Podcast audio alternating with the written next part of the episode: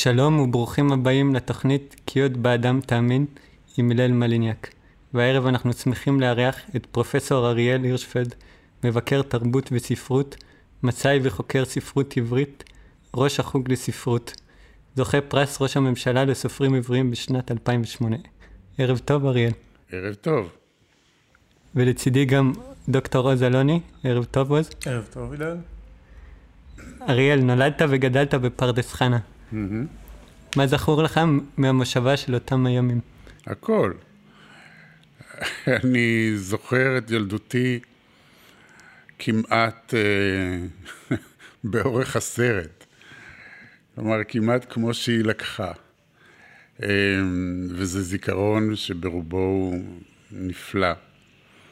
אה, גדלתי במשפחה שהגיעה לשם לפני השואה, אבל סביב השואה. הוריי הגיעו בשנת 33 לפרדס חנה, והם ממייס...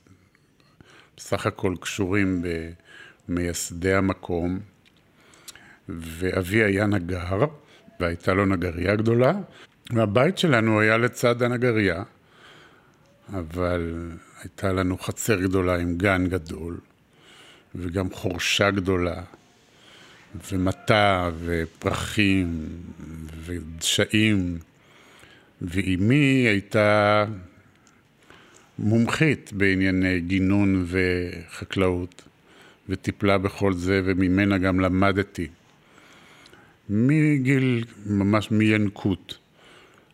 והייתי זוחל לצידה ושותל ושותף, זה לא שהיא לימדה אותי, פשוט הייתי איתה בזה וכך ספגתי את זה. אני חושב עוד לפני השפה. ולכן אה, הגינון הוא דבר שאני בקיא בו. אה, איזו שפה באמת דיברו בבית? דיברו עברית, כי הם היו ציונים. אבל ביניהם הסודות היו בגרמנית, מה שאילץ את כל השאר ללמוד גרמנית, כי גם היו הרבה דברים שהיו בגרמנית, גם סיפורים. אמ, למדתי גרמנית, אמנם לא באופן שיטתי בבית, אחר כך הייתי צריך אה, לשפץ את זה באוניברסיטה. אבל הרקע היה גרמני. אמי היא גם גרמניה גרמניה, היא לא הייתה יהודייה. בלידתה התגיירה רק בארצנו. ו... אבל השותפות שלה בחיינו בארץ, היא גם גידלה את אחי, שהיה בנו של אבי מנישואיו הראשונים, עוד בברלין, אבל הבן הזה הגיע לארצנו, ובסופו של עניין גדל בפרדס חנה גם הוא. הוא נספה. והוא, כן, והוא נפל במלחמת השחרור. וה... באופן הזה בכלל, כמובן, לא הייתה שום משמעות למקור הגרמני שלה בחיינו. זה כן היה חשוב כשגדלתי והשיח על אודות השואה התחיל להיכנס אל, אל חיי והתחלתי להבין יותר. וגם ידעתי שסבי מצד אבי נהרג באושוויץ ועוד חלקים של משפחתו. כשהתחלתי להבין שבשואה היו רעים איומים והם היו הגרמנים,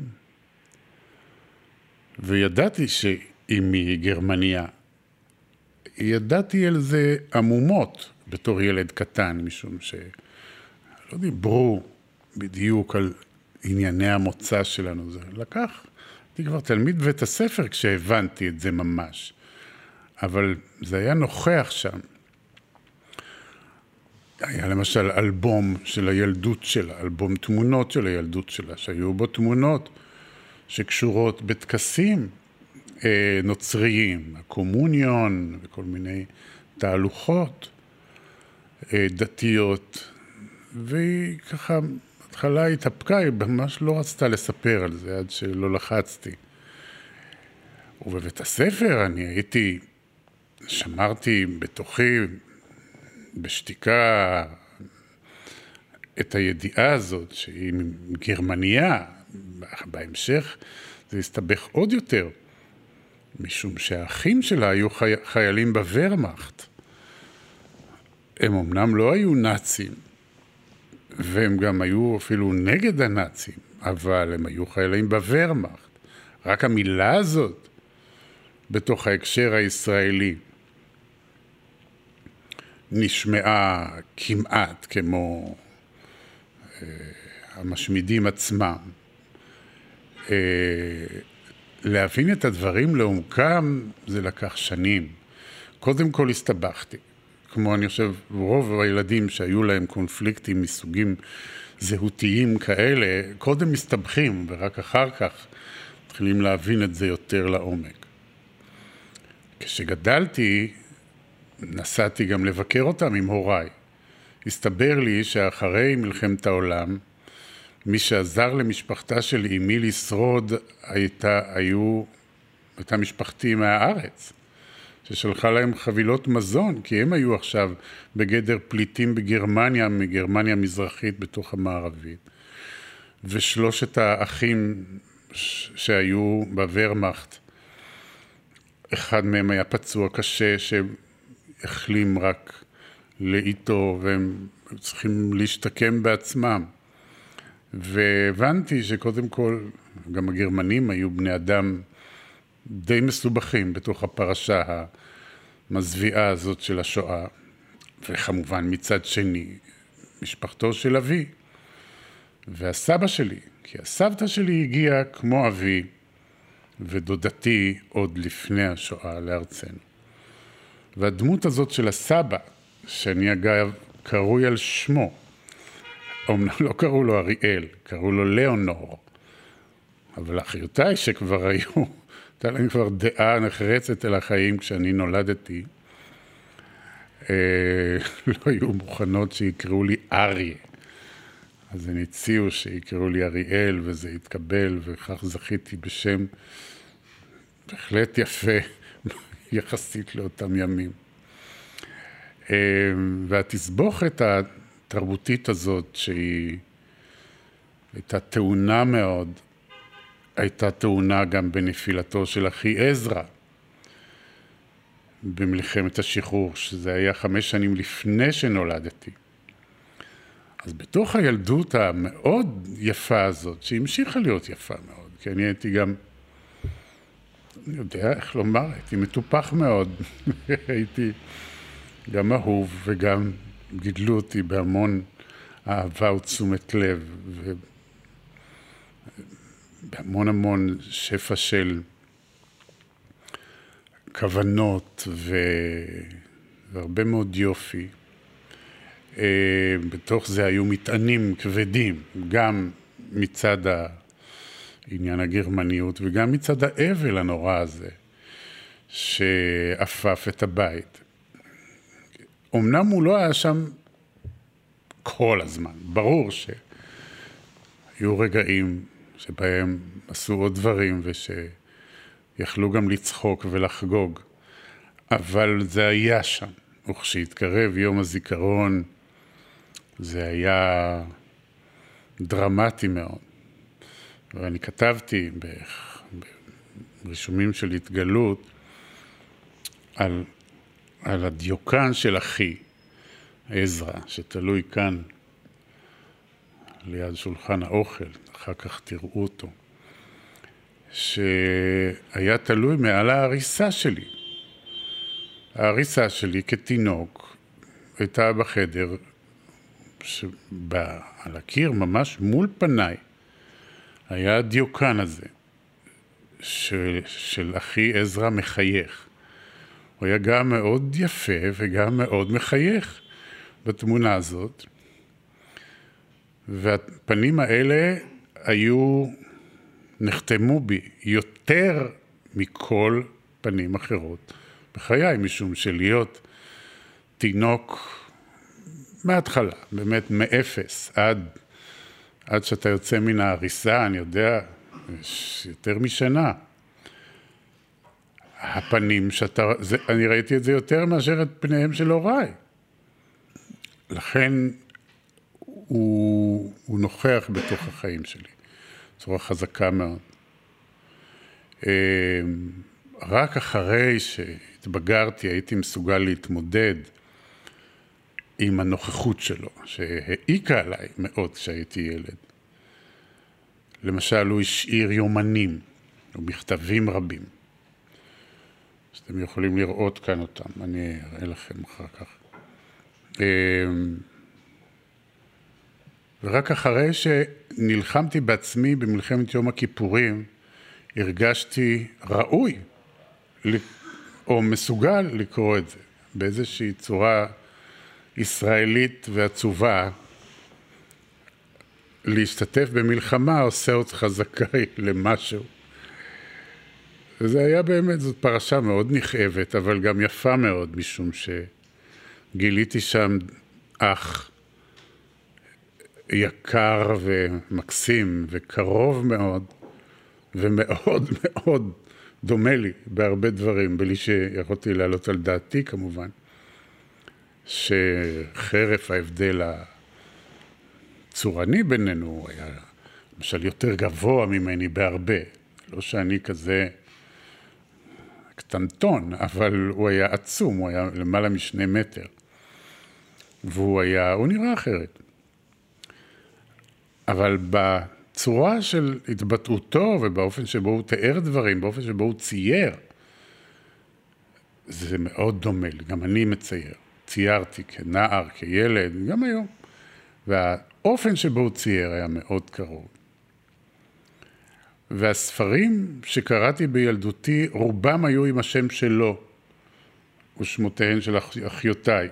ספרי הילדות וספרי הנעורים של אותם ימים, כמו הלב, וכמו שני רעים יצאו לדרך, ואני יודע, מחניים, כל מיני קלאסיקות כאלה שהיו בבית בלאו הכי. היה, אני נכנסתי אל תוך המורשת שלו, ירשתי גם חפצים שלו כמובן. גם הוא היה הופך להיות אולי איש ספרות לדעתך? או... קודם כל הוא כבר הפך לעיתונאי לפני נפילתו. בשנה האחרונה של חייו, אחרי שהוא סיים את בית הספר, הוא, קודם כל תזכרו שבשנות, בשנים ההן התבגרו לפני שלב ההתבגרות של ימינו. הדבר הזה נד... הולך ונדחה היום, ומתבגרים יותר מאוחר. הוא כבר היה עיתונאי בגיל 17, הוא עבד בעל המשמר, והעיתונאי הנודע מד... מדזיני היה, אה, אפשר לומר, המורה, המנטור שלו. הוא כבר כתב כתבות שטח, גם מהאירועים של מלחמת השחרור. ובשנתו האחרונה, לקראת גיל 18, הוא התגייס והיה בגבעתי, ועוד עשה גם וגם, וכמובן המשיך לכתוב מכתבים ואת היומן המרתק שלו, זה יומן יוצא מן הכלל. אה, וה...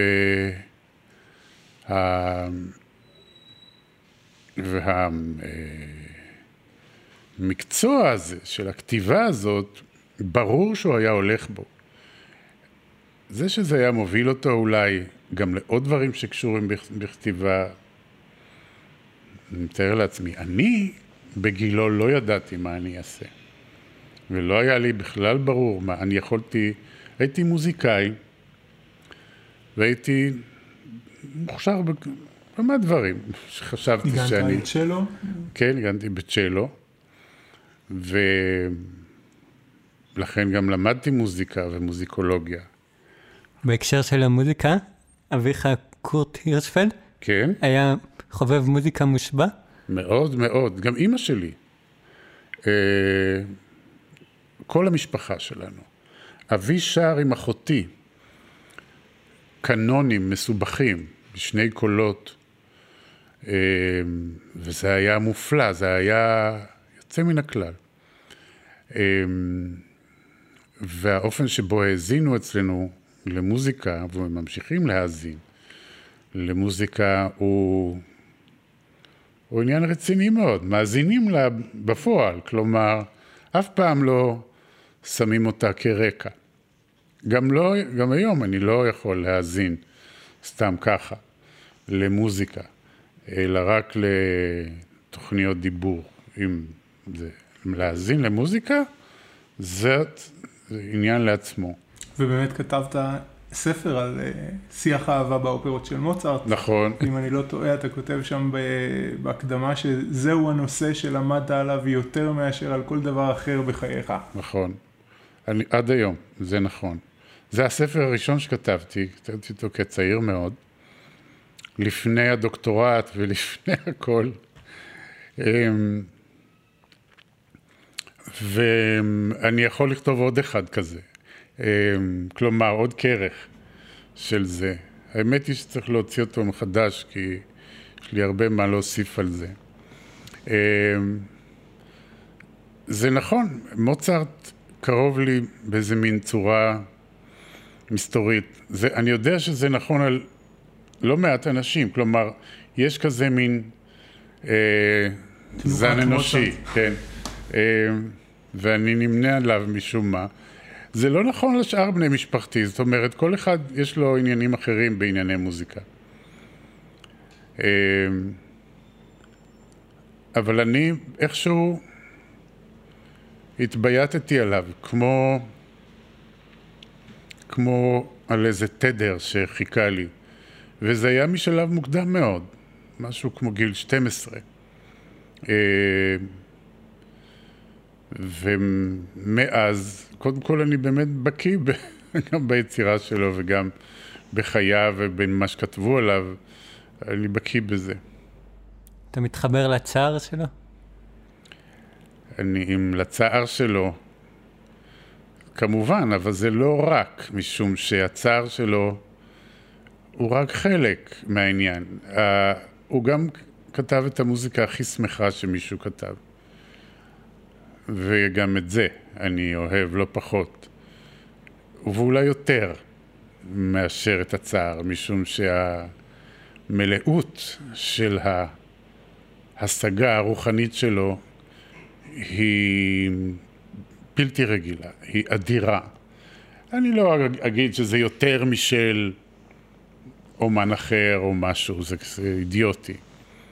אבל היא, לפחות באופן שבו אני מסוגל להשיג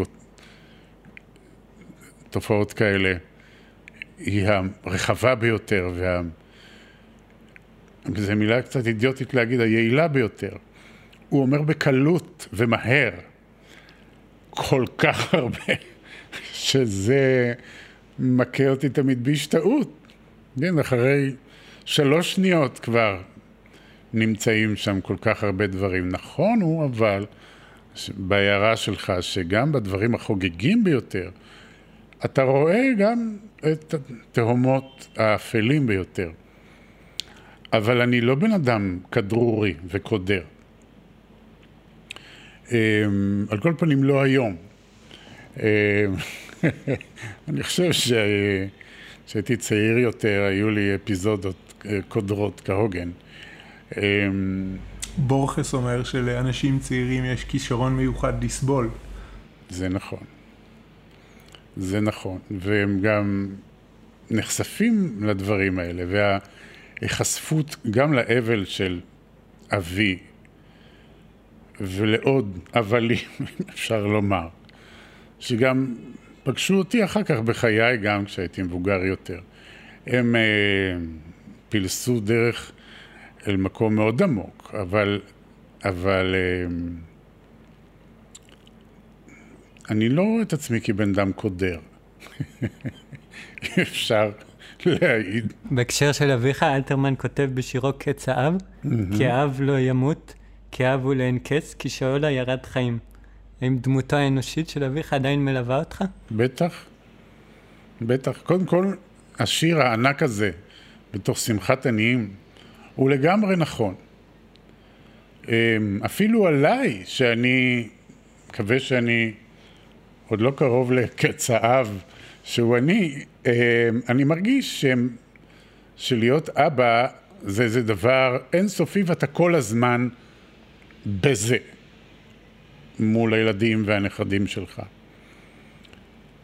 אבל אבי, זיכרונו לברכה, שהוא הוא נפטר כשהייתי נער, פחות, פחות מ-14. אה, וכך פתאום, אמנם הוא היה חולה לב, והוא הוריש לי את המחלה הזאת, אה, אבל אני שורד אותה עם טכנולוגיה של ימינו, שאם הייתה בימיו, גם הוא היה שורד אותה עוד שנים רבות. על כל פנים הוא מת פתאום, הוא היה אדם בן 60. צריך לזכור שאני הייתי בן זקונים מאוד מאוד. לכן כשהייתי בן פחות מ-14 הוא היה בן 60. על כל פנים, זה שהוא מת בנעוריי ולא יכולתי להתבגר ממש מולו וכנגדו. זה עניין גדול, אבל הוא מלווה אותי מאז ועד היום. קודם כל הוא היה אבא מאה אחוז. אבא נהדר, רציני מאוד, מאוד מאוד אה, מסור ומטפח. הוא טרח עליי הרבה מאוד.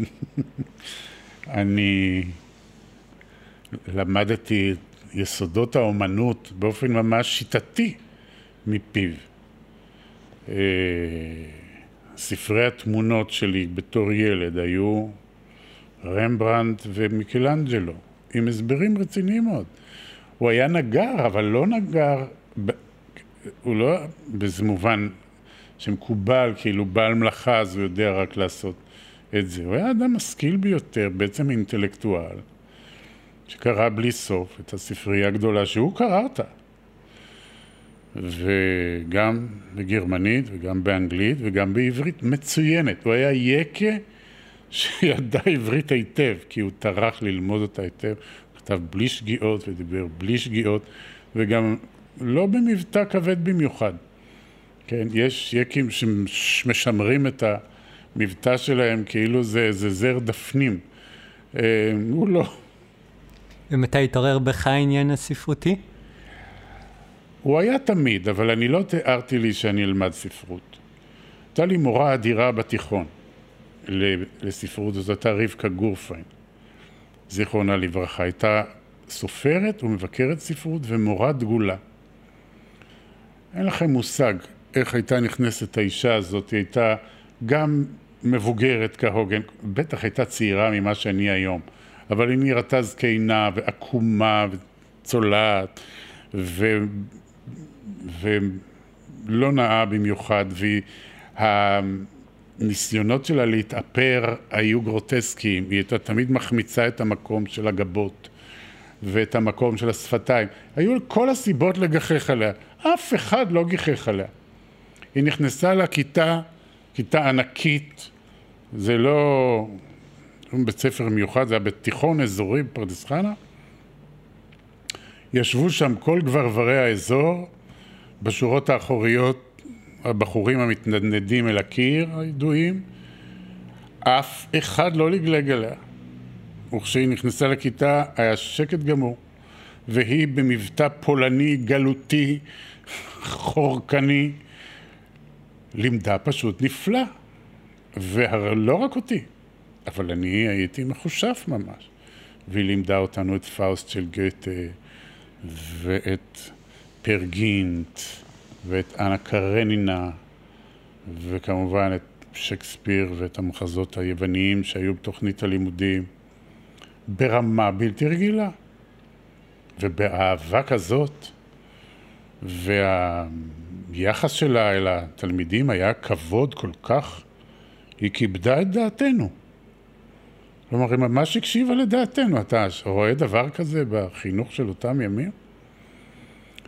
אז, ואני גם ידעתי שהיא הייתה חברה של לאה גולדברג, שזה מאוד שינה לי. כי לאה גולדברג הייתה גדולת המשוררים בעיניי בתור נער. זה לא שהיא ירדה משם, אבל הצטרפו לידה עוד כמה משוררים גדולים. נגיד ביאליק לא היה משורר שדיבר אליי בתור נער, אבל היא כן. אני חושב שבאתי לירושלים בגלל לאה גולדברג, למרות שהיא כבר לא הייתה. שזה ממש מראה לך שהייתה כאן הילה. ואיזה זיקה לספרות ותרבות הייתה לי עמך, ליזה הירשפלד? קודם כל היא אהבה מוזיקה מאוד, והיא גם קראה כהוגן. בחייה היומיומיים היא פחות עסקה בזה, גם דיברה על זה הרבה פחות. אבל למשל, את מה שלמדתי על עלילות של אופרה, למשל, למדתי ממנה. אמ, היא ידעה את כל הסיפורים האלה. על קולנוע, באותו זמן, הייתה מאוד בעניינים. אמ, והיא הייתה מדברת תוך כדי עבודה, כלומר, נגיד הייתה עושה עוגה או כיסונים או מרק, והייתי שואל שאלות והייתה... היא לא הייתה איזה אמ, דמות נשית שעוסקת רק בענייני נשיות. ממש לא. למרות ש... אם היית רואה אותה, היא הייתה נראית מאוד מעודנת, לא היית מעלה על דעתך שהיא יודעת לחפור בורות ולטעת עצים ולטפס על סולמות ולגזום ולעשות את כל הדברים האלה. אבל היא עשתה את זה יוצא מן הכלל. אז בשנת 73 הגעת לחוג לספרות לראשונה? Mm-hmm, כן. מי החוקרים והמרצים שפגשת אז ואיזה חותם הם הותירו בך? קודם כל, אני לא הייתי בטוח שאני אלמד ספרות. הדבר שעניין אותי יותר היה ללמוד צרפתית ומוזיקולוגיה. ועשיתי את זה. אבל בשני החוגים האלה גיליתי, ואני מקווה שזה לא יישמע לכם התרברבות, אבל גיליתי שאני יודע את כל מה שמלמדים שם. וזה לא עניין אותי כל כך. את מה שעניין אותי במוזיקולוגיה למדתי ב... בשנים המאוחרות יותר. אה, ונכנסתי אבל לשיעורי המבוא של שקד, ואחר כך לשיעורים של מירון. ובשיעורים של שקד אני שמעתי פתאום משהו על ספרות בצורה שלא שמעתי מעולם.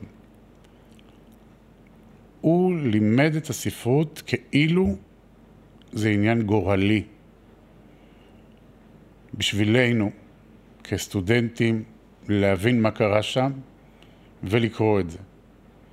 וזה שהיה ברנר ושהיה עגנון, זה שינה את העולם. בעיניו. שינה את העולם הרוחני של העולם היהודי, וכן הלאה. הוא כמובן צדק, אבל הוא נתן את התוקף הזה לדיבור, ואלה ההרצאות היחידות באוניברסיטה כולה שנאמרו על ידי אדם שהיה אכפת לו ממש מה שהוא מלמד. באופן דרמטי, קיומי, הוא חי את זה, הוא ממש הסתכן, הוא בריאותית כשהוא לימד. כלומר, זה היה, זה היה ביצוע ממש של זה, וזה שווה אותי. נהייתי תלמיד שלו. אני במשך הזמן חשבתי שיש חוקרים גדולים ממנו מבחינה אקדמית, אבל המעורבות שלו וההתמסרות שלו להוראה, בעיקר להוראה, היו באמת, זה היה יחיד במינו. ואחר כך פגשתי עוד מורים, המורים של שירת ימי הביניים. עזרא פליישר, ודן פגיס, שלימדו גם בהרגשה שזה גורלי ללמד את זה. והיו הרבה תלמידים, אבל האווירה הייתה כאילו כל מה שעושים שם, עליו תעמוד התרבות העברית ועוד תיפול. ולכן נשארתי שם, כי זה היה חשוב. זה, זה דיבר אליי כדבר חשוב. וזה לא היה לי לגמרי פשוט. כי אמנם אהבתי ספרות, אבל למשל, לא ידעתי עברית מספיק טוב. העברית שלי לא הייתה מושלמת. הדקדוק היה צולע, לא ידעתי לנקד, לא הבחנתי בין לשון מקרא ללשון חז"ל, זה לקח לי שנים. לא כל כך רבות, אבל עד שהעזתי לעשות בחינה בניקוד, ואלמלא מורה נפלא שהיה שם, אפרים חזן, שלימים נהיה פרופסור בבר אילן, שתפס אותי באוזן ואמר, בוא אני אלמד אותך. ישבתי איתו חודש-חודשיים,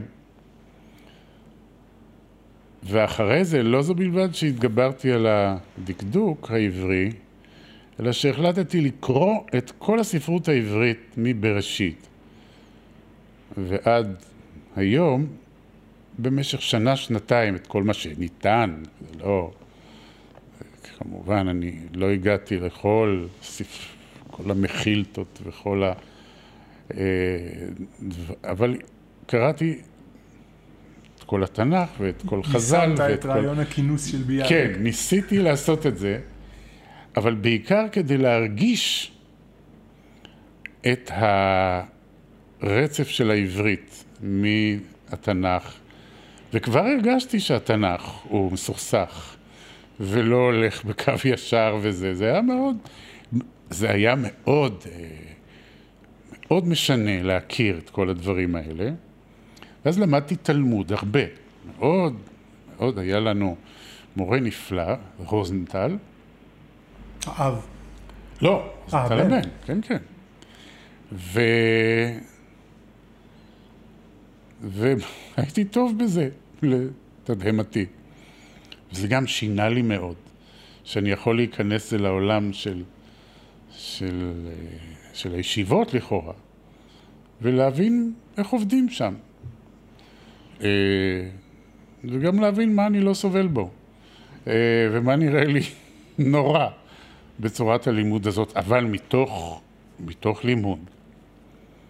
וזה שינה מאוד. מהרגע שהרגשתי שאני יכול לומר על עצמי שאני יודע עברית פחות או יותר, ושאת מה שחסר לי אני יכול כל פעם להשלים, אז החלטתי להמשיך בספרות עברית. אני לא הייתי בטוח בזה עד אז. אה, ואז החלטתי לעשות דוקטורט. ואז עשיתי דוקטורט אצל שקד. על הסמל ביצירת ברנר, שעניינו המרכזי זה ההסתרה של העלילה, כן, את הסוף הדרמטי שמתגלה. כן. אני גיליתי דבר מעניין. גיליתי קודם כל שניתן עוד לגלות דברים. שזה היה, זאת הייתה הפתעה גדולה, שאתה יכול, גם על יוצרים גדולים ומפורסמים, אפילו על מוצרט. אתה יכול עוד לגלות משהו, אתה הצוציק, היום, ואתה יכול לראות משהו שאף אחד לא ראה. היום זה נראה לי ברור ומובן מאליו שכל אדם רואה משהו שאף אחד אחר לא ראה את זה. כי היצירות מכילות כל מיני סוגים של קוליות, שבוודאי שלא פתוחה בפני כל אחד. וכל אחד מוצא איזה חרך ומגלה משהו. ולפעמים אתה יכול לגלות גם על גדולי עולם משהו שאיש לא ראה. וכך על ברנר, נדמה היה שכל כבר נאמר עליו כשהגעתי אליו, והנה ראיתי שכל המהלך הסימבולי של הכתיבה שלו בנוי ככה שהסמלים מפוזרים כמו זרעונים בדרך הביתה בהגדה של גרם. אה, ובסוף הם פתאום מתגלים מקובצים יחד, כאילו פתאום יש איזו תמונה סמלית כזאת בסיום, והוא תמיד הוא מסיים את זה באופן סמלי כזה גרנדיוזי. אבל לא פרסמתי את זה אף פעם כספר בפני עצמו, כי נורא התעצלתי להפוך את זה מדוקטורט מיוגע לספר יפה ומהיר, כמו שאני אוהב שספרים יהיו, שכיף לקרוא אותם. אמ, ואני כותב בהמון הנאה ובמהירות יחסית כשאני כותב, אבל אני לא אוהב לאבד דבר שכבר לעסתי פעם אחת. אז מה לעשות, הדוקטורט הזה תקוע בספרייה, ומי שממש עסוק בברנר מכיר את זה. יש עוד מישהו שעסוק בברנר? בטח. בברנר כל הזמן עוסקים, הלאה והלאה, כי הוא מאתגר חוקרי ספרות. הוא, הוא לא סופר שמאוד נעים לקרוא אותו, אני חושב. חובבי ספרות שאוהבים גם ליהנות מהקריאה, הוא מחוספס. בוודאי שלא אלגנטי ומנצנץ כמו עגנון. אה, והוא לא חושני ומוזר ומופלא כמו גנסי. אה, אבל הוא, הוא תחכמוני. הוא באמת נשאר בו הרבה מלהיות תלמיד ישיבה, למרות שהוא התפקר ברעש כזה. ואני מאוד מאוד אוהב אותו. אני מאוד אוהב את הדו-משמעות האנושית שלו, את התסבוכת הזהותית שלו, את ההומוסקסואליות החבויה הזאת שאני כותב עליה בדוקטורט הזה. היא חבויה ככה, כמו מסכות בוונציה, שמסתירות חצי פנים. שזה היה שער שהוא לא יכל להיכנס בו בסוף המאה ה-19, הומוסקסיאליות. עם גנסין למשל, לא. נכון. טוב, עם גנסין הוא לא יכול היה באמת להיות בזה, כי גנסין לא היה גיי. אה, הוא היה יפה תואר, בצורה ש... שריתקה את ברנר. והוא באמת אהב את ברנר אהבת נפש. ו... אבל ברנר גם לא העז, אני חושב, להעלות על דעתו, להתקרב אליו יותר מזה. אני חושב שמה שכותב על זה מנחם פרי הוא מופרז מאוד באופן שבו הוא מפרש את זה. למרות שהמתח האירוטי המיני הוא שם, ברור. ומה היה בספרות העברית של ראשית המאה, שהפכה אותה לספרות כל כך גדולה עם ביאליק וגנסין וברנר? זאת חידה גדולה, מת, מה פתאום יש פתאום דור עם סופרים גדולים שמתבלטים מאוד, שמזדקרים מאוד. תחשוב על הספרות הרוסית, פתאום, פתאום, מפושקין לרמונטוב, גוגול, טולסטוי, דוסטויבסקי, צ'כוב, אני שכחתי כמה, וזה, זה, זה הימליה. איך? אבל זה לא היה במאה ה-18. ואיך זה פתאום? פתאום יש איזה מומנטום כזה שהוא... ההסברים לו הם בוודאי מורכבים מאוד. בהקשר העברי, קודם כל השחרור, השחרור מהעול של האורתודוקסיה, השחרור הרוחני הזה, הוא לא בבת אחת. קח בחשבון שמפו למשל כותב את כל הדברים שלו והוא עדיין איש אורתודוקסי לגמרי. ואותו דבר מנדל למוכר ספרים, שי אברמוביץ'. כלומר, זה לא רק הדבר הציוני שקשור בחילוניות, זה מתחיל עוד קודם. ויש אבל במפו ובמנדלה משהו חילוני. איזה חופש מחשבתי, איזו העזה עלילתית לחשוב ככה,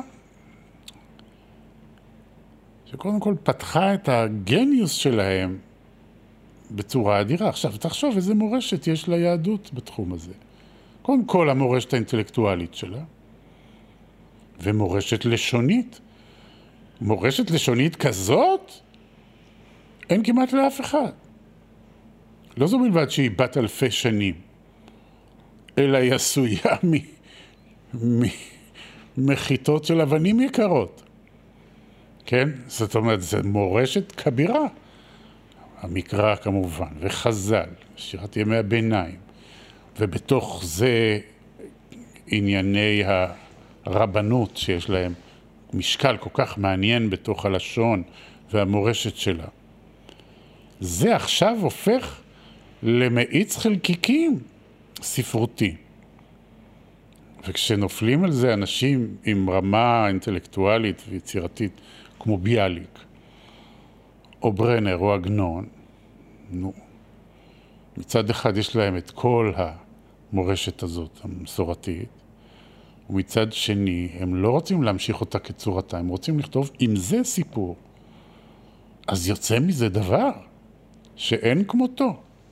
הם לומדים על איך כותבים סיפור, כמובן מטולסטוי ומצ'כו, אבל הם מהר מאוד עושים כבר לבד מה שהם רוצים, ולומדים מתוך היהדות דברים. זה מאוד מאוד מסעיר לראות את זה. באמת הם רואים את עצמם כ, כשומרי וכ, וכמפתחי במידה רבה אותה מורשת נפלאה וארוכה שאין עוד הרבה שיכולים להתגאות בה. האם אנחנו היום איננו אה, חברה שבאופן מודע בחרה להתנתק מהמורשת הזאת, והאם יש מקום בכלל לספרות של הרבע הראשון, או עד סוף הרבע הראשון של המאה ה-20, הספרות העברית, בתרבות שלנו היום?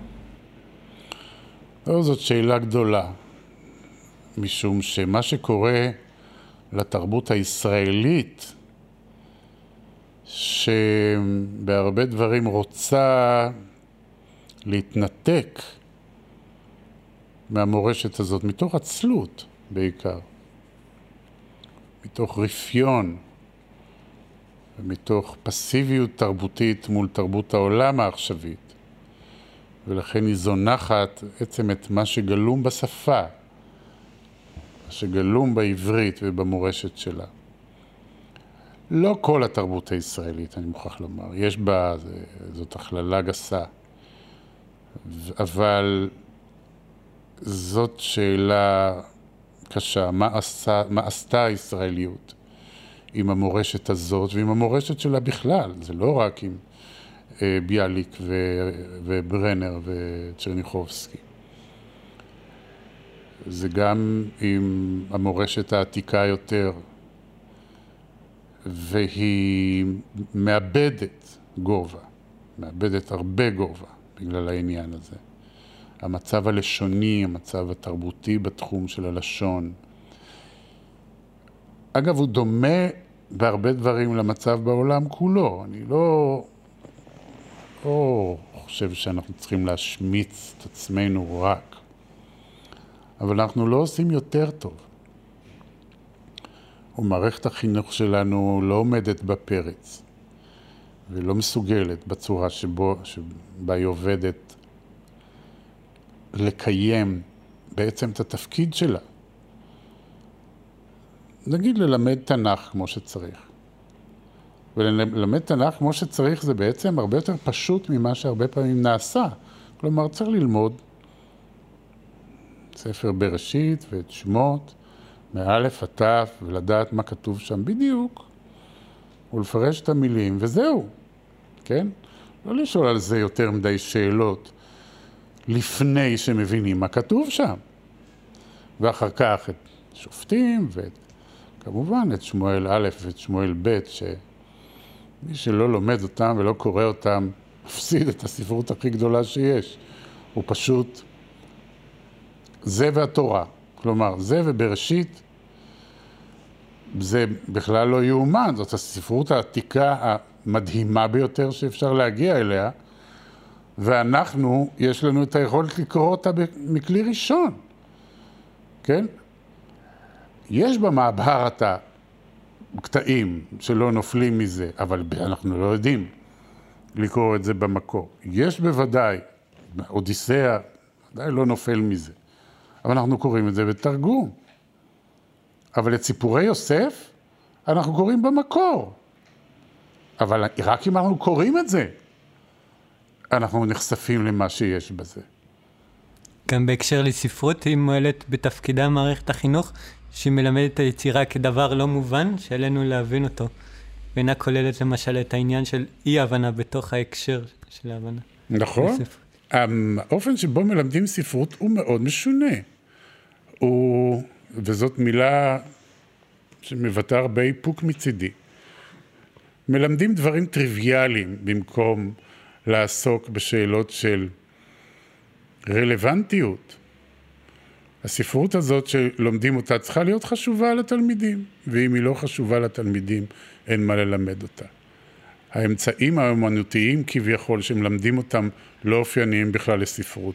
זה בכלל לא שייך לספרות. המילים כמו אלוזיה ומטאפורה מתפקדות בלש... בלשון היומיום ובנאומים ובשוק, לא פחות מזה. זה לא מילים שעוסקות בספרות. זה ממש לא שייך. כל המושג הזה אמצעים אומנותיים ושבכלל להשקיע בזה, זה חבל על הזמן. זה גם משעמם שאי אפשר לתאר. לעומת זאת, מה אומרת לך יצירה? מה אומר לך המלט? ואם הוא לא אומר לך, אז קודם כל, אז המלט בבעיה. והתפקיד של המורה זה אולי לקרב אנשים להמלט. לא יותר מזה. לא יותר מזה. ואם הם גם יצליחו, אז זה עניין. מערכת החינוך מהבחינה הזאת לא עושה את מה שהיא צריכה לעשות, משום שהיא, נדמה לה שהיא צריכה לעשות איזשהו דבר אקדמי, או פרוטו-אקדמי, וזה בכלל לא תפקיד שלה. וגם מה שעושים באקדמיה, הרבה פעמים נראה לי לא ספרות בכלל, אלא עיסוק בדברים אחרים, אבל זה לא שייך. אז חיברת ספר על ביאליק, כינור ארוך, mm-hmm. לשון הרגש בשירת ביאליק, שיצא mm-hmm. בהוצאת עם עובד, נכון. 2011. אז ביאליק המציא את הדיבור על הילדות ועל רגשות בעברית? כן. ביאליק הוא מהפכן אדיר. זה לא יאומן. מה עשה אדם אחד בתחום הרוח העברית. קודם כל הרעיון שהילדות האנושית היא דבר מהותי בהבנת האדם הרעיון הזה הוא די חדש, הוא לא מאז בריאת העולם. אנשי ימי הביניים לא חשבו שילדים זה דבר שחשוב ושעולמם הוא רלוונטי למה יהיה האדם כשהוא מבוגר. אני לא אומר שהם לא אהבו אותם, אבל עולמם לא תפס מקום בעולם התרבותי, והוא לא הובן כעולם נבדל. בעל ערכים ואיכות משלו. ממש לא. הרעיון הזה הוא יליד בעצם המאה ה-18, קצת קודם. ובתקופה הרומנטית נוצרו היצירות הגדולות, החשובות, הראשונות, שעוסקות בילדות. באנגליה ובגרמניה, קודם כל. והן השפיעו השפעה אדירה על התרבות המערבית ושינו אותה. ובעצם אי אפשר לתאר את תפיסת הילדות אצלנו, את החינוך, את המחשבה על ילדים מגיל ינקות ופעוטות, מה זה גן ילדים, נגיד. גן ילדים זה רעיון בין מאה ו... 30 שנה בסך הכל. והוא נכנס אל התרבות העברית הציונית קצת דקה אחרי שהוא נכנס אל העולם. זה הדבר המעניין, שבזה התרבות העברית החדשה הייתה פתאום מעודכנת מאוד, וזה בהרבה בזכות ביאליק. הוא גם הכניס את הדיבור על רגשות אנושיים פשוטים כמו דיכאון ואהבה נכון, וארוס. נכון מאוד. ביאליק העז לעשות דבר גדול. הוא היה אדם שסבל מדיכאון, אבל הוא כמובן לא היה היחיד בזה. יש, יש כאלה שאומרים, 90 אחוז מהאנשים מודים בזה, ויש עוד 10 אחוז שקרנים. ו... אז אולי זה לא נכון, אבל ביאליק היה אדם עם נטייה דיכאונית קשה מאוד. והוא העז לדבר על זה ולכתוב על זה, אבל לא ההעזה חשובה. האופן שבו הוא עשה את זה הוא כל כך מרתק ומושך ורלוונטי לזולתו, שכל מי שקרא את זה הרגיש שהוא מבטא גם אותו. עכשיו, יהודי שבשפתו שלו יבטאו אותו לא רק כיהודי, אלא כאדם מרגיש, זה הפלא הגדול שבזה. וכמובן, לא רק דיכאון, גם, הוא גם ביטא שמחה ותחושות אירוטיות למשל, בדקות וביעילות בלתי רגילה, והשתמש בלשון הקודש. כלומר, זה הדבר, לא באיזו עברית יומיומית, במה שקוראים לשון קוידש, כן? הוא ממש, בלשון המקורות הוא השתמש כדי לבטא את זה. פתאום יצר איזו התכה בין עולם המקורות והעברית הנישאה ביותר של התפילות ושל התנ"ך, לבין חיים אמיתיים של אדם. עכשיו זה פלא פלאים. זה יותר אפילו ממה שנעשה אצל וורדסוורת' או אצל גתה, משום שהחיבור הוא ענק, הוא חיבר בין הר סיני ולב של בני אדם רגילים. ומה שהפך אותו למשורר לאומי זה דווקא שהוא שר לפעמים את כאבו של היחיד הישראלי, כמו שברנר עומד, אומר כן. עליו. יופי, איך אתה מצטט את זה, נכון? כן. אה, אבל תשים לב שהפירוש של המשורר, המילה משורר לאומי בדורו, זה לא פירוש של המילה לאומי בדורנו. והיום, אם תלמיד שומע את הצירוף משורר לאומי, בא לו להקיא. מה זה משורר לאומי? משורר של הממשלה? משורר של ביטוח לאומי? משורר של העירייה? מה זה הדבר הזה? איזה מין צירוף זה? אה, אבל ביאליק הוא באמת משורר. המילה, תעזוב את המילה הזאת, הוא משורר באמת ענק. אולי גדול המשוררים המודרניים שהיו לנו, ויש לו תחרות קשה מאוד, משום שהשירה העברית החדשה, עד, בעצם עד היום, היא ענקית. ומי שקורא אנגלית או צרפתית או שפות אחרות, רואה את זה.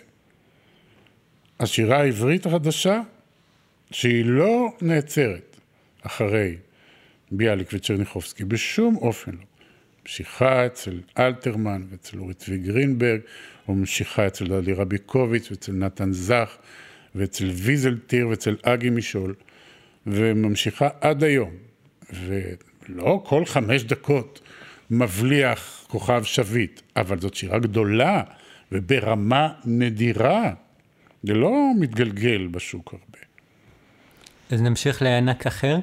חיברת ספר, הכוכבים לא רימו, כוכבים בחוץ, מת נתן אלתרמן, קריאה מחדש יחד עם דן מירון, יצא בהוצאת עם עובד, 2020. מה מאפיין את המוזיקליות של אלתרמן? אוי, אלתרמן, אתה יודע, בדיוק הייתי בבית החולים, עברתי ניתוח. ובמשפחתנו נהוג להיכנס לפאניקה סביב הרדמה מלאה. מה יקרה למורדם, האם הוא יתעורר ויזכור בכלל מיהו? אז אני הייתי בחדר התאוששות אחרי הניתוח, יושב מולי בני היקר דוד, וכשהוא רואה אותי פוקח את העיניים, הוא אומר לי, אבא, תגיד את ההמשך, עוד חוזר הניגון? ואז הייתי צריך להגיד שזנחת לשווא והדרך עודנה נפקחת לאורך. עכשיו, זכרתי את זה, אבל ברור שזכרתי את זה, אבל התדהמה שאבא מרגיש שהבן שלו, את זה הוא בחר? איזה בן יצא לך. אתה מבין? אתה יותר מבסוט מזה. אחר כך הייתה לי חוויה נורא, זה, כל כך התרגשתי, וגם בן אדם, בכל אופן יוצא מניתוח, הוא תשוש, אין לו כוח לכלום. מגיע הבית הרביעי, שמתח... השלישי, שמתחיל במילים שידיך ריקות. זה ממשיך שידיך ריקות ועירך רחוקה, ולא פעם סגדת האפיים וכן הלאה.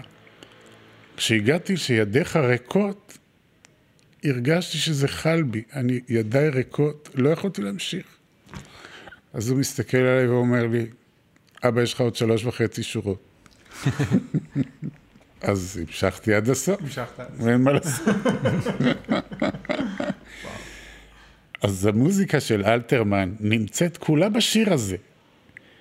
והמצחיק הוא, וגם הטרגי, שדווקא המוזיקה שלו, ששומעים אותה כמו תזמורת של מרשים ממש, לא הובנה.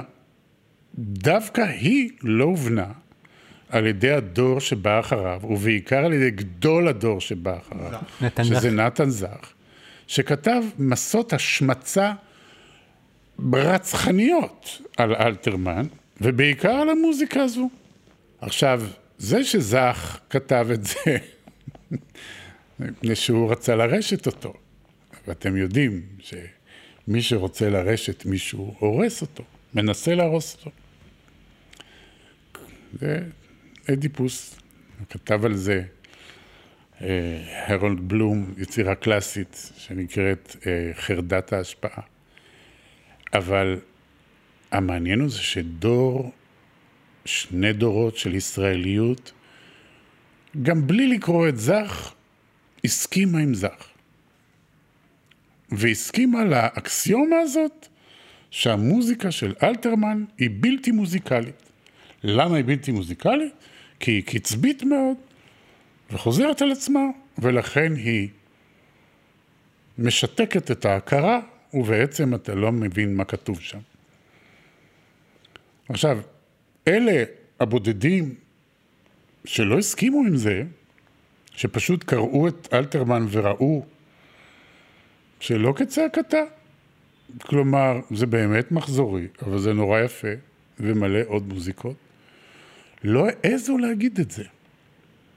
זה הדבר שאתה שור... רואה עדר שמתנהל 60 שנה בערך על עניין של, טוב, אני לא אומר, יש דברים יותר חשובים, כמו מלחמות ואסונות, אבל בתחום השירה ומורשת השירה, זה דבר חשוב. ואלתרמן הוא גדול מאוד מאוד מאוד. אז אחד הדברים שזה חלקי בספר הזה, הכוכבים לא רימו, היה להראות שהמוזיקה של אלתרמן, קודם כל בשיר הנפלא הזה ובכל מה שהוא כותב אחר כך, לא זו בלבד שהיא מוזיקלית מאוד, אלא שהיא גם מורכבת, היא לא עשויה רק מהמרש הזה ששומעים, אה, וגם אותו אתה לא צריך לקרוא כמו מכונה. והוא אומר את זה, עוד חוזר הניגון שזנחת לשווא. והדרך עודנה נפקחת לאורך, וענן בשמיו, ואילן בגשמיו, מצפים עוד לך עובר אורח. כלומר, הניגון הזה הוא ניגון העולם, והוא קשור בדרך, והוא בעיקר קשור בעונות, בעננים, בגשמים, ביום ובלילה, במעגלי הזמן הנצחיים, והם באמת חוזרים. והשירים משקפים קודם כל את זה. יש בשירים עדות לאותם דברים שהם בגדר ניגון, אבל הם נצחיים וגדולים מאיתנו, ואנחנו לא יכולים לעצור אותם. אלתרמן לא רוצה לעצור אותם, הם נוכחים שם. הטענה שלו היא גם בזה היא מטאפיזית, כן? שזה סדר העולם. בהקשר הזה אתה מראה שחתך הזהב גם מופיע בשיר במקום שבו הקוסמוס נוגע בגורל האנושי, או הזמן בחיים בתוכו. או, איך אתה קורא? זאת נקודה אבל מופלגת מאוד של הדבר הזה. אחרי שאתה רואה את כל הדברים האלה, אתה רואה שיש כמה יצירות שלו שבהם נכנס לו עוד ג'וק, מעניין מאוד. והוא אמר, אם עוסקים בסדר העולם, יש לי לעניין הזה צד מתמטי. ואם יש לעניין הזה צד מתמטי, לעניינים המתמטיים יש גם סמליות משלהם. בעיקר אלה שנמצאים בתוך הגיאומטריה. ועכשיו, לשירים יש איכות גיאומטרית מעצם טבעם. את, למשל, אתה, כולנו למדנו את צורת הסונטה, למשל, הסונט. לו צורה גיאומטרית, עם כללים מאוד מאוד נוקשים של הצלבה, של ניגודים והצלבה. והיחידות בתוכם נספרות, כלומר המשוררים הקלאסיים סופרים את היחידות האלה, ואלתרמן ידע את זה. והוא התחיל לבנות יצירות על פי עקרונות גם גיאומטריים, והוא מגלה את זה בכותרות, שיר עשרה אחים ושירי מכות מצרים, אלה מבנים עשרוניים, כן? יש ספרה עשר עומדת בתוכם, ואז הוא מתחיל לשחק עם זה. ובתוך זה, קודם כל יש מבנה עשרוני, והוא שובר אותו כמו לא מעט ארכיטקטים ומתמטיקאים שרצו ליצור צורות שיש בהן הצלבה בין, צור, בין מספרים רציונליים ואי רציונליים. נגיד דה וינצ'י. כן? אז הוא עושה את זה ככה. בתוך המבנים העשרוניים יש חיתוך של צורה שהוא בחתך הזהב. חתך הזהב הוא מספר אי רציונלי מעניין מאוד, שאין לו הגדרה עשרונית. והמשוואה שלו, שאלתרמן עושה אותה, שהיחס בין A ל-B שווה ליחס בין A פלוס B ל-A. כלומר, זה מבנה של גדילה כזאת. עכשיו, זה לא יעניין כל אחד כמובן, אני מתאר לעצמי שמי שקורא את זה, זה לא מאוד חשוב לו. אבל מי שרוצה להתעמק, נגיד בשירי מכות מצרים, מגלה שאלתרמן הכניס שם מין לשון סתרים נפלאה, שבה הדברים הגדולים שקשורים בגורל האדם, שהוא טוען אותם, טענה פילוסופית, נמצאים בדיוק במקומות האלה שבהם החיתוך הזה של חתך הזהב נמצא. והוא ידע שהיוונים ואנשי הרנסאנס חשבו שסוד החיים מגולם ביחס הזה. ומה הפך אותו למשורר אהוב עד היום? התשובה לזה היא כרגיל, כמו, כמו על מי שכתב את שיר השירים. זה שהוא היה נורא בן אדם. הוא כותב על דבר, דברים בצורה כל כך אנושית, כל כך עמוקה, כל כך נרגשת. זה נכון על יהודה לוי ועל אבן גבירול, וזה נכון על ביאליק ונכון עליו. מי שכתב ככה את, את, אה, אני יודע, אל תכבי את העבר, נרו יחיד כה ורפה, אם לא הייתה זו אהבה, היה זה ערב סתיו יפה. הוא אל עירך עודו נכנס עם כובד סער ואבים, עודו מושיב בכל פנס את אפרוחיו המצהיבים. אז אתה רואה שהמרכז של השירה הוא מתוק. זה, הוא, הוא מתוק, הוא מתוק כמו שבן אדם אהוב הוא מתוק. מבין, לא כמו, לא כמו ממתק סתם, אלא שהוא, זה אירוטי כי זה, כי זה נחמד ומתוק, זה נורא יפה ככזה. אמ, תראה, שם מדבר גבר שאישה בעצם בעברית טובה לא שמה עליו.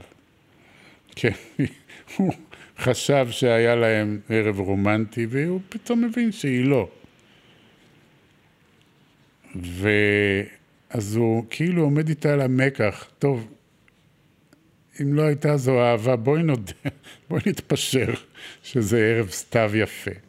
אבל עכשיו הוא גומר את השיר, הוא אומר, והערב הזה, אל עירך עודו נכנס. כלומר, הערב, בשיר שלו, עוד עושה בעיר שלך את שלו. מה הוא עושה שם? הוא עושה שם אפרוחים. כן? הוא שותל שם פנסים שהם אפרוחים. כלומר, השיר שלו, השיר, לא מנצח אותה, אבל בשיר יש אפרוחי. יוצא מהזיווג הזה משהו. אז זה כל כך מקסים. עכשיו, אלתרמן הוא, הוא מקסים, גם כשהוא כותב על זוועות כמו מכות מצרים. הוא כותב על אהבה בין אב ובן, אהבה נוראה. זה, קודם כל, זה נורא מעניין, הוא כותב שירת מכות מצרים מנקודת ראות של המצרים בכלל. כלומר, אלה שניגפו באסונות האלה. וכמובן, שמחת עניים, שמבחינה הזאת אין על זה. זאת שירת אהבה אדירה ונוראה. בין גבר ואישה, אבל גם בין בני אדם בכלל. בין רעים, בין אנשים ועיר, והשיר שציטטת מקודם, בין אב ומשפחתו. נעבור לרשימות על מקום, שיצא בהוצאת עם עובד בשנת 2000. מהו רישומו של מקום? אמ, תראה, זה... זה כל כך מובן מאליו שהזיקה בין אדם ומקום, קודם כל היא הדבר הכי חשוב שיש. איפה הוא נמצא ובאיזה תנאים, כי המקום הוא המיכל שלו. הוא האגן שבו הוא הווה. עכשיו, ההגדרה של מקום היא לא תמיד כל כך פשוטה. רבים מאיתנו קרועים ממקומם, או גרים לא במקומם, ומקומם הוא לא מקומם. ולרגעים המקום שלנו, גם בארץ או בטבע או באיזה מקום, הוא רע לנו או שולי לנו. אבל לפעמים הוא טוב, לפעמים הוא בית, לפעמים הוא יותר מזה. אבל זאת מילה מורכבת. הנה, נגיד המילה בית. אנחנו יודעים שהיא לא רק בניין, ולא רק התנאים החומריים, ואפילו יכולים להיות בו זוג, וזה לא יהיה בית. ולא במקרה חז"ל אומרים אשתו היא ביתו. כל כך יפה הביטוי הזה. כן? אה, זו כמובן יכול להיות גם הפוך, כן? אבל, אבל אדם לאדם הוא בית. אדם לאדם הוא מקום. אה, ועניין אותי לפתוח את המילה הזאת. אני יודע שהספר הזה עשה בשנים שבאו אחריו, שזה כבר 22, ממש מודה.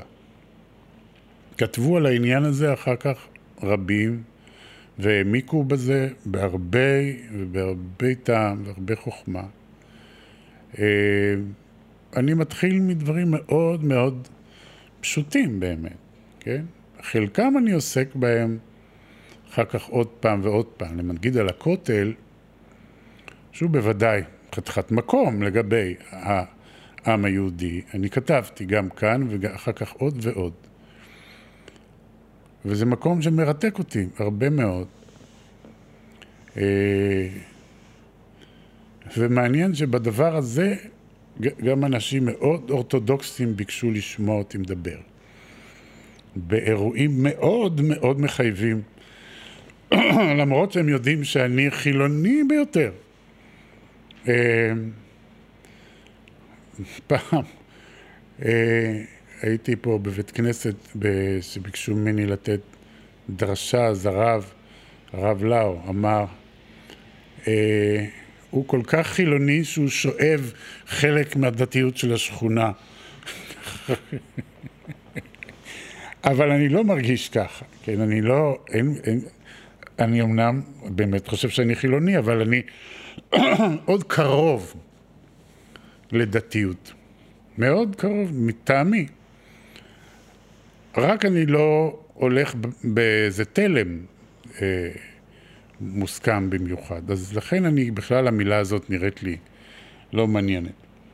אה, בספר שלך, אה, רשימות על מקום, וגם בספרך הנוסף, רישומים של התגלות, אה, עושה הרושם שאתה הולך על איזשהו, הולך באיזושהי טריטוריה לא מסומנת שחיה בין פיוטיות מאוד גדולה ובעצם בין ספרות יפה לבין כתיבה מסאית. שיותר, אה, שמקומה אולי, אה, או שמקורה אולי יותר בעולם האקדמי, ואתה כמובן פרופסור לספרות, האם אתה מרגיש איזשהו דיסוננס בין חיי המחקר והעיון לבין הכתיבה הספרותית או היצירתיות הבלתי מחויבת להערות שוליים? כמו שכותבים חלק מהאנשים בעולם המחקר, עם זה יש לי דיסוננס, אני לא אוהב את זה. זה משעמם. אני חושב שאם כותבים, צריך לכתוב יפה. כל דבר. כלומר, אם כותבים, אני יודע, על מכניקה, אולי שם צריך, אפשר להסתפק בפחות, אבל כותבים על ספרות, צריך לכתוב יפה. ואם אני קורא את המסות של שטיינברג, זה כל כך יפה. וזה גם הגותי לגמרי, זה גם תקף מבחינה מחקרית באמות המידה שהוא שם לעצמו. זה תקף, זה עומד. אז ככה אני רוצה לכתוב. ובזה, זוהי דרכי. והמופת שלי מהבחינה הזאת הוא שטיינברג, שבעיניי הוא כותב המסות המופלא ביותר שיש לנו בעברית, ואם אני הגעתי ל... אחת מקרסוליו דייני. בהקשר של רישומים של התגלות שיצא בהוצאת חרגול 2006, עם הכתיבה האוטוביוגרפית דרשה התגברות על חפיר הבושה, כמו שאתה קורא לו בספר, מן האינטימי לפומבי. כן. כן, אבל הוא גם, זה גם עניין מרתק, עניין הבושה.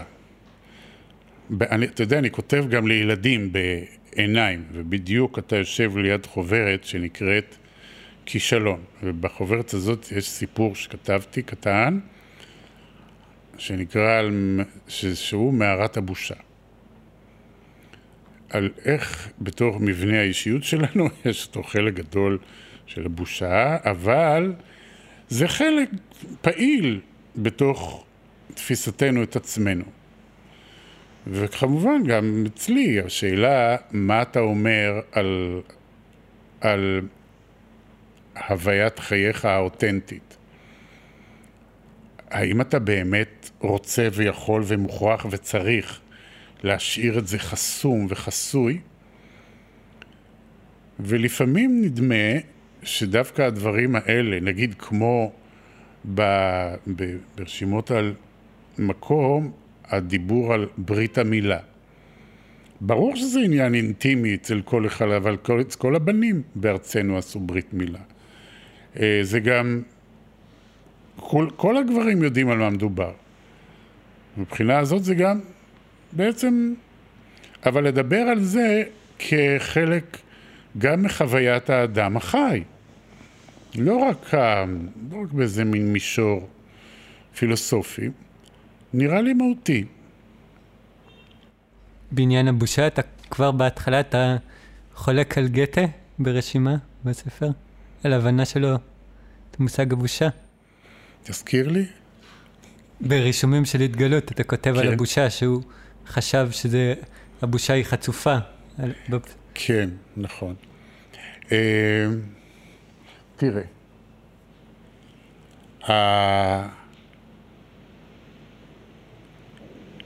הדיבור העכשווי על בושה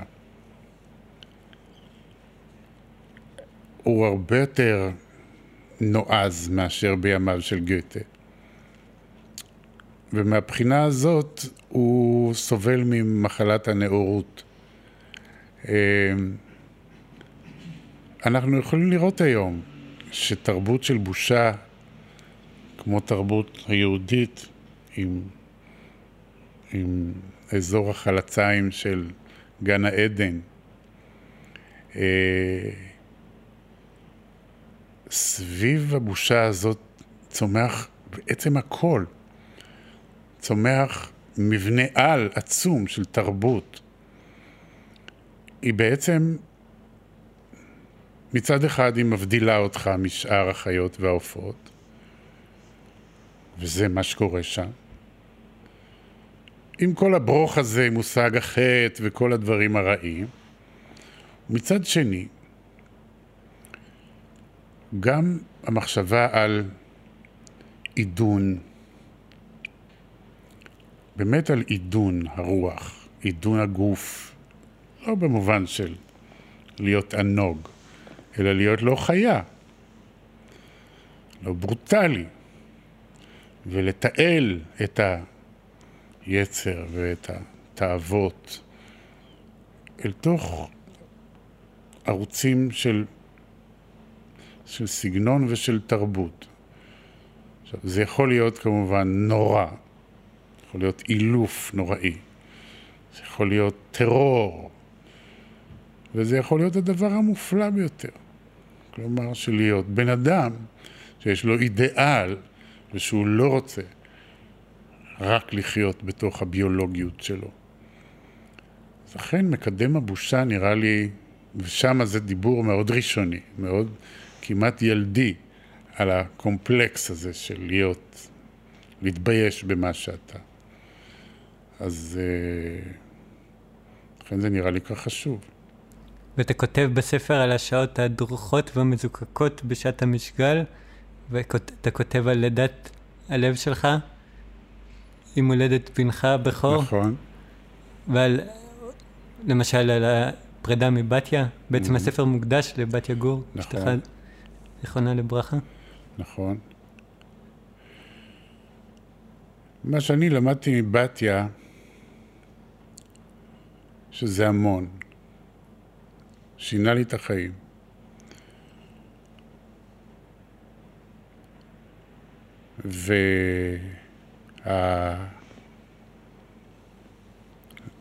ולחזור בעצם ולהבין את התפקיד של אימא שלי בחיי, זה גם מותנה בבתיה. אתה יודע, יש דבר אחד ענק שגתה אומר, והוא מסיים את היצירה הענקית שלו, פאוסט, במשפט, כל מה שחולף הוא רק משל. אבל הנשיות הנצחית שואבת אותנו אליה. המילים הממש אחרונות שלו הן שהדבר הגדול ביותר שהוא נצחי זאת נשיות, ואנחנו נשאבים אליה, אל תוכה, אנחנו בתוכה ועפים, מושכת אותנו אל תוכה, ככה זה נאמר שם, אבל המילה היא כלפי מעלה, זה לא איזה היבלעות בתוך איזה מין פה גדול. זה שואב אותנו אליה. ו... ולכן גם המיניות, היכולת להיות במגע כמעט בלתי אמצעי עם נשיות, וגם להכיר נשיות ב... ברמה כזאת, שמתרחשת כשאתה זוכה לאהבה, משנה לך את התמונה. לכן הספר הזה גם מוקדש לה, והוא גם באמת התפרץ ממני אחרי מותה. ופשוט, אה, זה נכתב כמה שבועות אחרי מותה. אני כל החיים שלי גם נהייתי חולה מאוד, אבל גם אה, נהייתי בריא מאוד.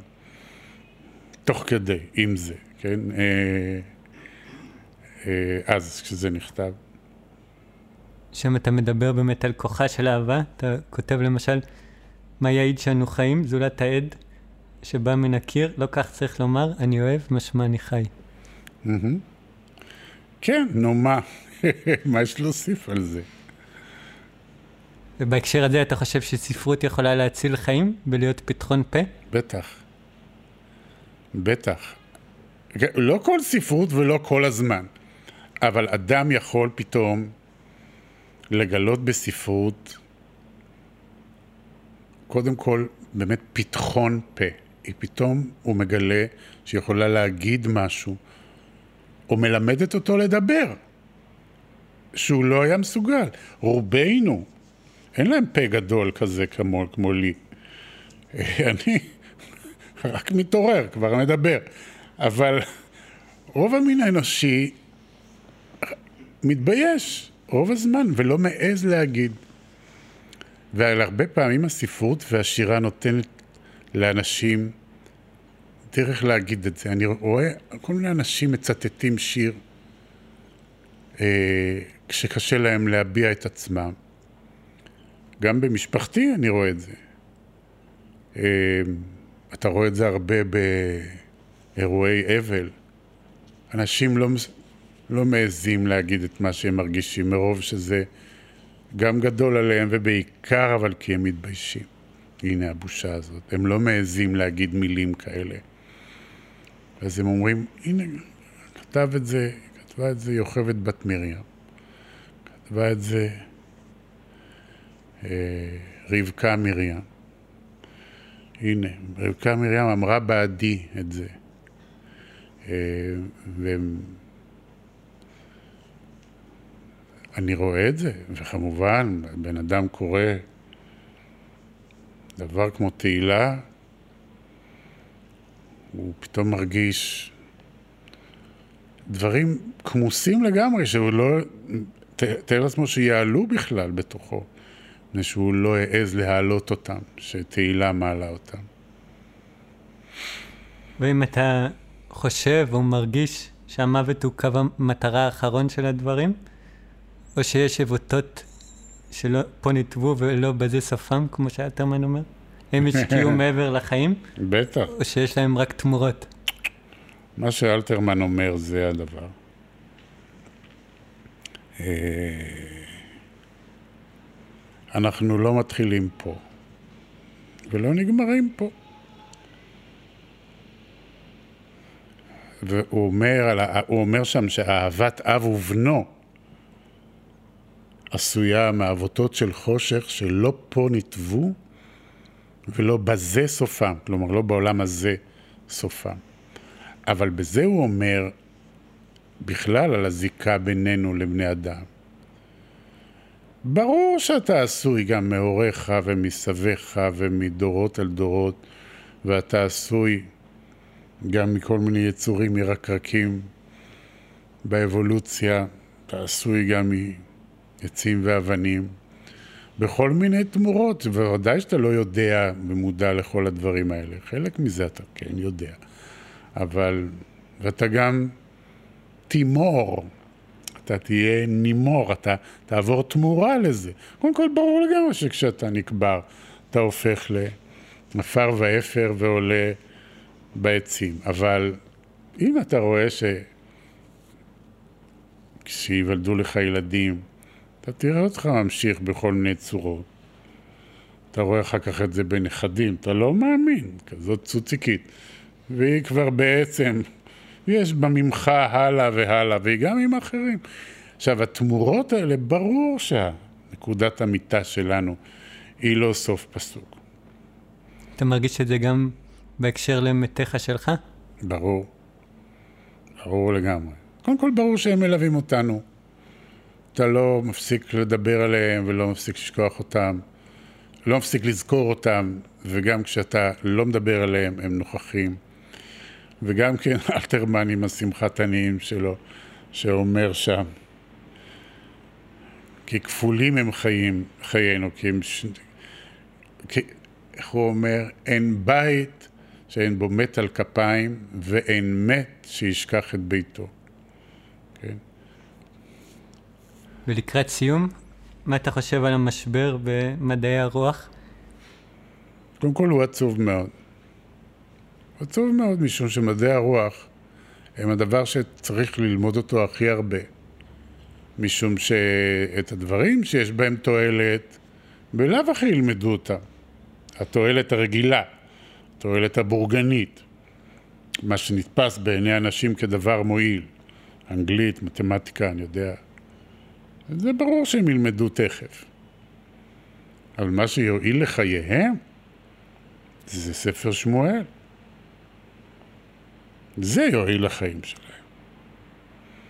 אין לי ספק שלקרוא את עגנון יותר מועיל מללמוד את רוב הדברים שלומדים בבית ספר. באמת יותר מועיל.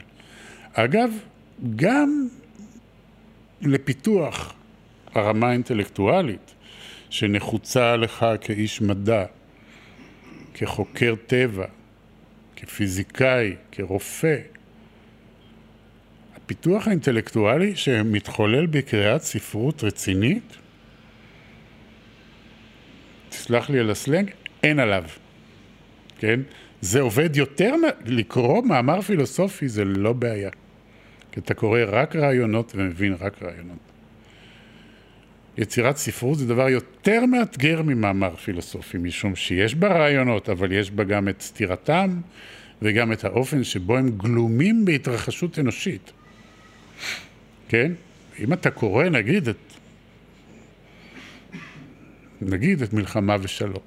קראתי את זה עכשיו.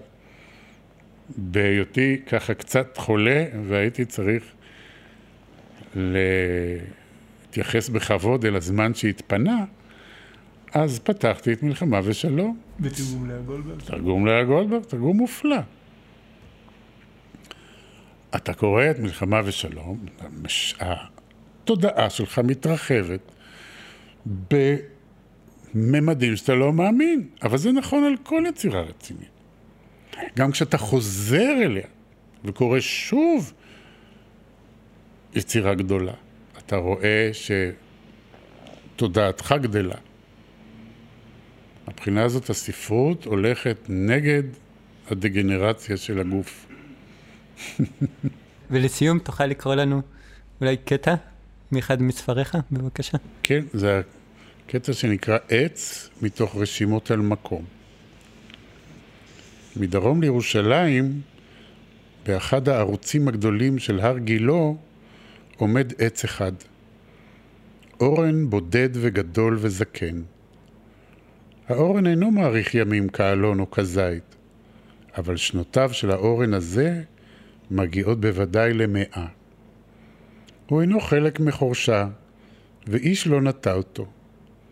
הוא, נז... הוא נזרע על מדרונו המערבי של ההר, וצמח לבדו בשדה החשוף, בין שיחי הסירה הקוצנית, הקורנית והלוטם הנמוכים, והוא מזדקר לבדו באמצע המדרון, נראה לי מרחוק, נהדר ומושלם. גזע ישר וגבוה, הנושא את צמרתו כשוחך עגול, שחור כמעט מרוב קהות.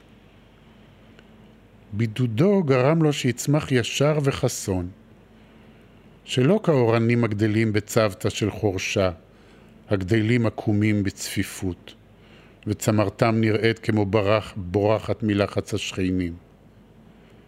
המדרון המערבי השכון האט את צמיחתו, וכך הפך גזעו עבה וחסון באורח נדיר. ולמרות היותו חשוף לבדו לרוחות, לרוחות המערב הצולבות של חורף, אין בו שמץ של הקמימות. זהו ענק האורנים של ירושלים. הוא אינו נמנה על הזן ששמו הישראלי הוא אורן ירושלים. הוא וריאנט של אורן הסלע, או אולי רק בידודו המוזר שינה את צורתו והקנה לו צפיפות וסימטריה כזאת. על כל פנים, אצטרובליו הם כאצטרובלי אורן הסלע.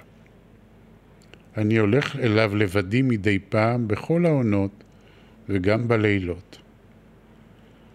מדי שנה באביב אני וילדיי עולים אליו לרגל. יושבים בצילו שעה או שתיים והולכים. שביל רועים קטן עובר לידו, עולה מתחתית הערוץ וממשיך הלאה לבית ג'אלה. מעט הלאה, במעלה ההר, ישנה באר מים חיים, חסומה בדלת ישנה של מכונית, ודלי ישן, קשור בחבל, מחכה בה לעוברי אורח.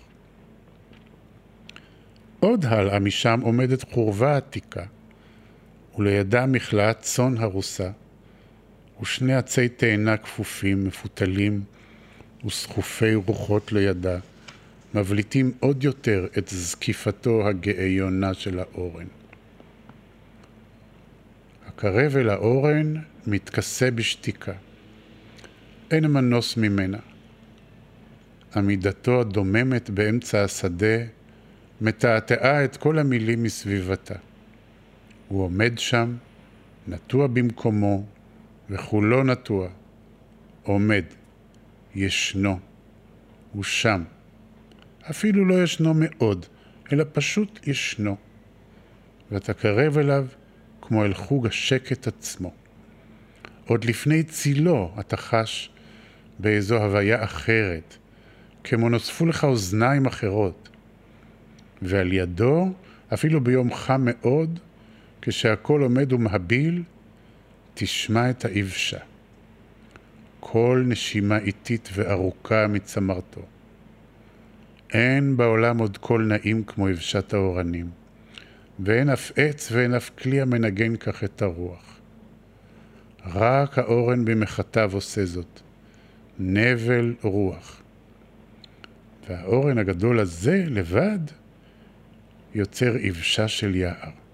צמרתו גדולה כל כך, חופה שלמה. כי האדם עץ השדה. תודה רבה לך, פרופסור אריאל הירשפד, בשמחה. על השיחה הזאת. תודה. תודה גם לעוז אלוני, ותודה לדולב סלומון על ההקלטה והעריכה.